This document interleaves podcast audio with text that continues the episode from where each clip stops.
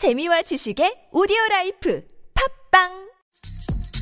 네, 한때 잠잠하던 개헌론이 다시 불거지고 있습니다. 어, 그것도 당정 간에 엇박자가 나면서 개헌, 여기에 또 관심이 집중되고 있는데요. 이 새누리당의 정진석 원내대표가 대통령 중심제는 이제 한계점에 다다랐다 이렇게 말하면서 개헌론에 다시 깃발을 들었죠. 그런데 청와대가 바로 제동을 걸었습니다. 어, 김재원 정무수석이 어, 부정적인 입장을 분명히 하고 나온 건데요. 자, 이 문제 어떻게 바라봐야 될까요? 이 개헌 이야기하면 이분을 빼놓을 수가 없습니다. 개헌 전도사로 불리는 분인데요. 이재오 늘푸른한국당 창당준비 공동위원장 연결합니다. 여보세요. 예, 여보세요. 네네, 안녕하세요, 위원장님. 예, 안녕하십니까. 예, 예. 자, 청와대가 바로 지금 개헌론에 제동을 걸었습니다. 그동안의 예. 기조에서 달라진 게 없다 이러면서 정무수석이 대놓고 이야기를 했는데. 예. 아, 청와대는 개헌에 확실히 반대 입장이다 이렇게 읽고 계십니까? 저는 그렇게는 보지 않습니다. 어, 그러면은요. 전에 같으면 대통령이 직접 이야기할 텐데. 네. 정무수석 한 달에 거쳐서 이야기하는 거는. 네. 지금 청와대가 현재 개헌 분위기나. 네. 또 자기네들이 전국에 일정하고. 좀 이렇게 재본 것 아니겠습니까? 네네. 저는 지금 이게 뭐 청와대가 제동 건다고 해서 끝날 일도 아니고 지금은. 네.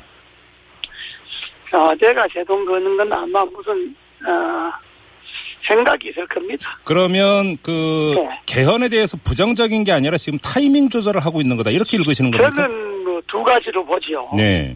하나는 지금을 개헌 이야기를 하면. 네. 지금 이제 그것과 이제 일정하게 야당과 협치를 좀 해야 되는데. 네. 지금 야당하고 완전히 각 세워놓고 있지 않습니까? 그렇죠. 오병옥 건하고. 그렇죠. 뭐 미르 K스포츠인가 뭐. 예, 예. 또 김재도 장관 건하고. 음. 완전히 그 청와대는 야당을 아예 눈 밖에 내놓고 지금 하지 않습니까? 예, 예. 예, 이 점에서 개헌을 이야기하게 되면 야당과 어느 정도 의사소통을 해야 되니까. 으흠. 또 야당의 입장도 들어줄 거 들어줘야 야당이 개헌 테이블에 나올 것 아닙니까? 예, 예. 그러니까 첫째는 아직까지 청와대가 지금은 할 타이밍이 하면 자기네들 국정 주도를 잃어버릴 우려가 있다는 아, 하나 있고. 예, 예. 또 하나는 정말로 절박한 시기에 개헌 카드를 자기들이 꺼내겠다는 거. 음. 그러니까 국회에서 여야가 개헌 발의하는 거 이런 거 말고. 예. 대통령이 극적인 국면 전환을 어, 이야기하면서 개헌 발의를 하는. 음. 자기네들이 준비해놓은 개헌 발의를 하는.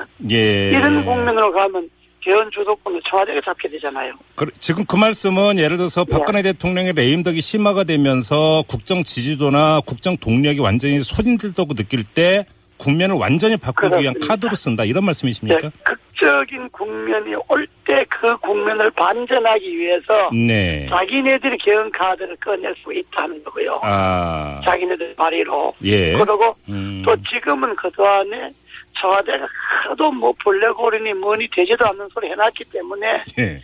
지금 당장 개헌하자고 저 장단 음. 맞출 수 없게 돼 있죠, 체면이. 예, 예. 그렇잖아요. 예. 그냥 뭐 그냥 국회가 알아서 하라든지 아직 음. 때가 아니다든지 이 정도 음. 이야기했으면 괜찮은데 네. 무슨 마치 개헌하면 나라가 많은 것처럼 호들갑을 떨어놔서 음. 그걸 당장 뒤엎기가 좀 그것도 좀 난감하잖아요. 그러면 극적인 상황에서 그 청와대가 말 그대로 극적으로 개헌 카드를 꺼내 들 가능성을 만약에 염두에 둔다면. 그렇습니다. 저는 그럴 가능성도 있다고 봅니다. 그러면 혹시 그 카드가 대선 판짜기하고도 연결이 될 수 있다고 보세요?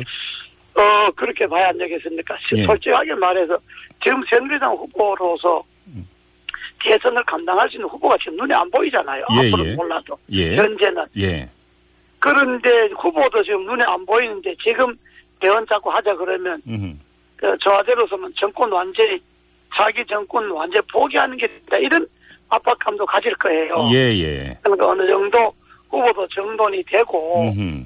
뭐 하는 그런 걸 좀 지켜보지 않겠습니까? 예. 제 생각입니다만은. 예, 예, 예. 그러면 만약에 청와대가 대선 판짜기까지도 고려하면서 개헌 카드를 만지작거린다면. 예. 그 개헌의 내용은 그 대통령 예. 중임제나 이런 게 아니라 그 권력 분점으로 가는 개헌 내용이어야 되는 거 아닙니까? 그렇죠. 지금 국회의원들이 다수의 생각은요. 예.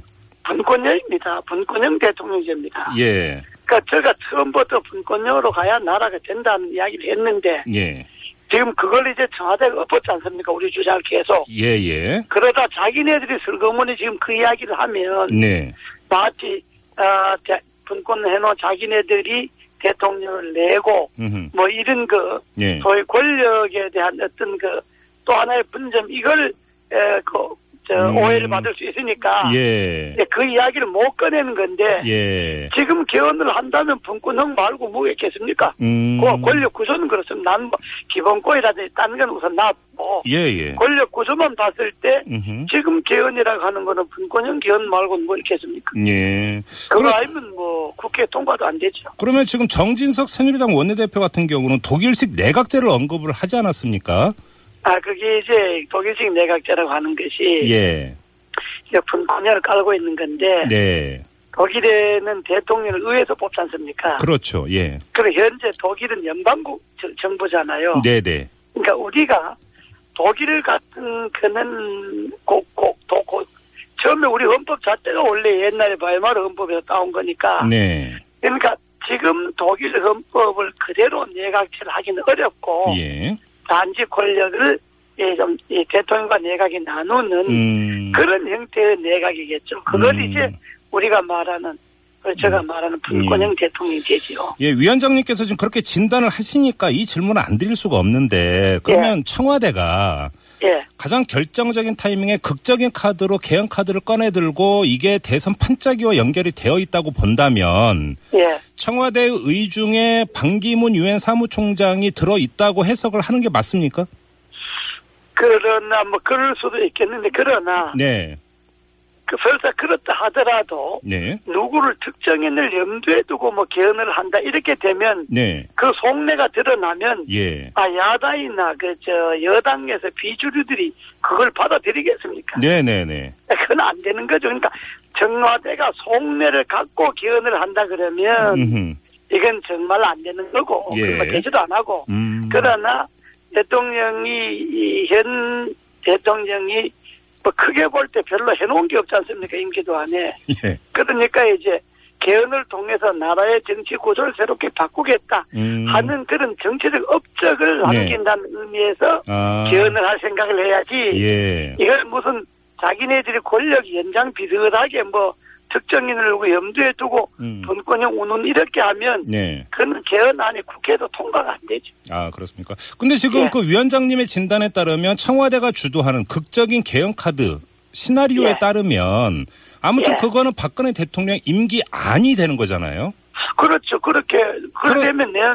이번 정기국회 끝나고가 고비 그렇죠. 아니겠습니까? 근데 그러니까 제가... 정기국회 또 안에는. 예.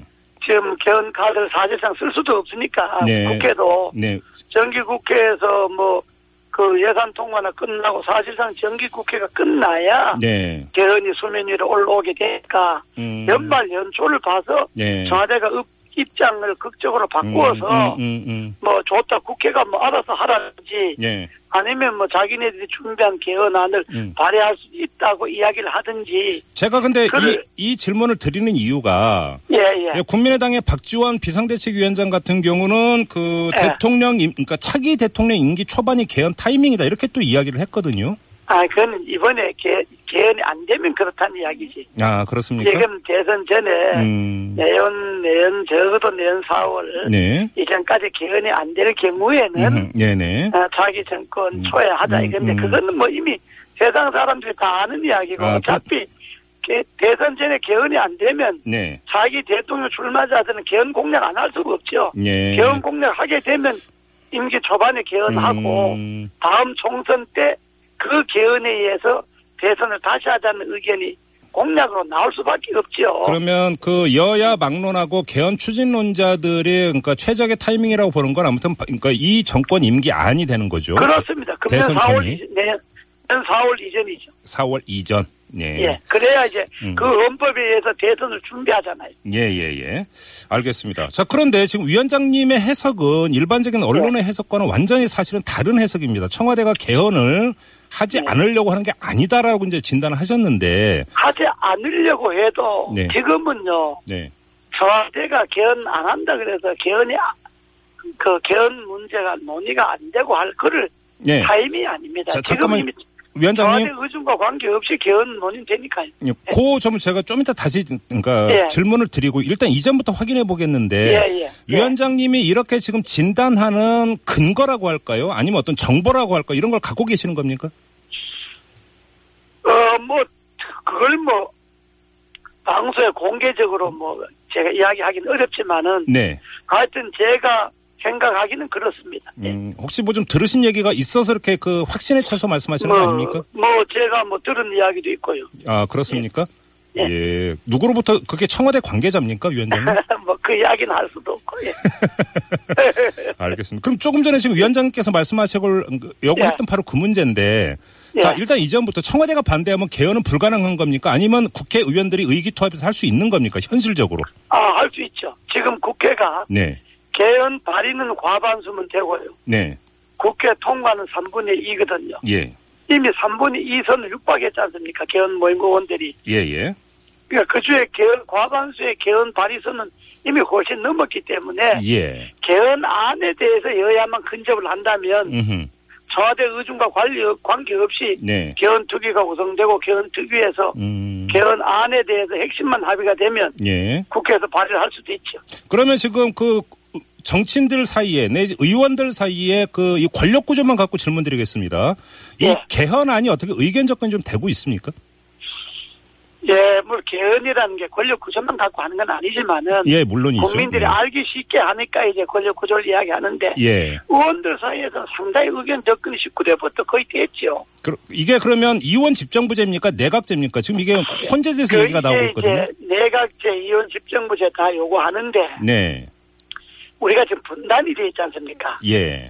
분단 국가를 운영하려면 네. 통일을 염두에 둬야 되지 않습니까? 그렇죠. 예, 예. 그러니까 분단 국가에서 내각제나 이원집정부제는 좀 국민들의 도의를 받아내기가 어렵고 음. 그래서 대통령이 국민이 선출해서 네. 대통령이 국가의 중심 권력, 예. 외교, 통일, 국방이라고 하는 네. 외치의 권한을 대통령이 갖는 정도로 음. 분권이 되는 것을 예. 현재 정치인들 대다수가 아. 그걸 원하고 있죠. 그러니까 좀 개중에는 예. 뭐 내각 순수 내각제, 음. 순수 이원 집정부제 이런 걸 주장하는 의원들도 있고요. 예. 그러면 지금 예. 그러니까 좀 간단히 정리를 하면 예. 국민의 선출로 이루어지는 대통령이 외치를 담당하고. 그렇습니다. 또 예. 어떤 그 국회의 그럼 다수당의 당수가 총리가 되면서 내치를 담당하고 이런 겁니까? 아 그러니까 국회에서 총리는 뽑는 거죠. 다수당이 되든지 네. 아니면 뭐 저 당 연합을 해서 하든지. 그럼 국민 직선으로 뽑는 건 외치를 담당하는 대통령만이고. 그렇습니다. 예. 예. 내치를 담당하는 총리는 국회에서 외교 통일에서 국방까지, 네. 국군 동수권까지 대통령에게 예. 줘야죠. 예, 왜냐하면 우리가 분단 상황이니까. 음, 예를 들어서 그 더불어민주당의 김종인 그 전 비대위 대표 같은 경우는 내각제 이런 주장을 하던데, 예. 그러면 이게 좀 어떻게 그 그러니까 지금 방안이 조금씩 다른 거잖아요. 아니 그 그러나 그런 거는 논의에 특위를 만들어서 논의에 들어가면 쉽게 합의를 볼 수가 있습니다. 아, 그럼 큰 그 이견은 예. 아니다 이렇게 보시는 겁니까? 그렇습니다. 저는 그래 봅니다. 예, 예. 알겠습니다. 그 이 새누리당의 이정현 대표 같은 경우는 예. 반영구적 국민헌법을 만들어야 한다고 말한 바가 있었어요. 아이고, 뭐 그분 이야기에 언급할 것도 없죠. 이랬다 저랬다. 예. 아니 왜요? 예. 집권 여당의 대표인데. 아, 집권 여당의 대표인데 뭐 그 단식이 나고 앉았는데 그걸 무슨 그 생각을 받아들일 수 있겠어요? 알겠습니다. 일전에도 한번 이런 질문을 드린 바가 있었는데 그러면 만약에 네. 개헌을 매개로 정치권에서의 합종연행 내지 정계 개편 가능성은 어떻게 보세요? 아마 그 당이 뭐 다시 합쳐서 헤어지거나 뭐 이런 거는 어렵다고 보지만은 네. 개헌을 매개로 후보를 단일화하는 거는 가능합니다. 음, 아 그렇습니까? 예. 예. 그러면 예를 들어서 지금 그 위원장님의 일정표에 따르면 사월 이전에 개헌이 이루어져야 된다는 일정표를 제시를 하셨는데 예, 예. 근데 사실은 대선 후보를 그 선출하는 과정은 그 이유가 될 가능성이 높지 않습니까? 그럼 어떻게 되는 겁니까? 앞뒤가?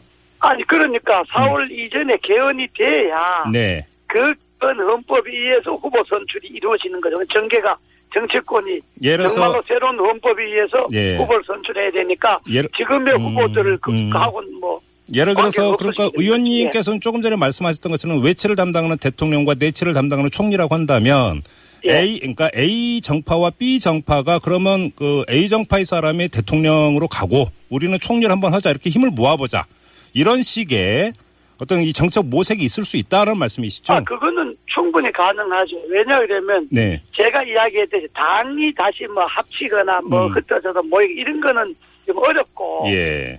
기존에 있는 당들이 예를 들어서 뭐 일 당이나 이 당 이런 사람들은 저가 된다고 생각할 테니까 네네. 그 사람들 제외하고 음흠. 나머지 사람들은 그 개헌을 매개로 해서 네.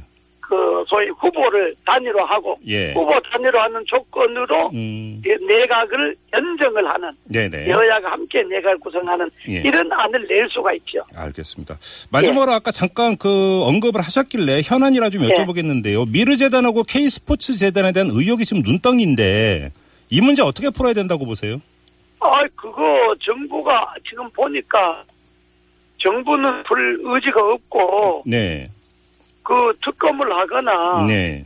국회에서 청문회를 하거나 예. 그야 그야말로 이는 특별수사팀을 만들어서 해야지 예. 지금 있는 검찰이 그걸 밝힐 수 있겠습니까? 근데 새누리당은 어? 왜 증인 채택까지 그렇게 그 한사코 반대할까요? 아, 새누리당이야 청와대 이중대니까 청와대 눈치 보고 하는 거지.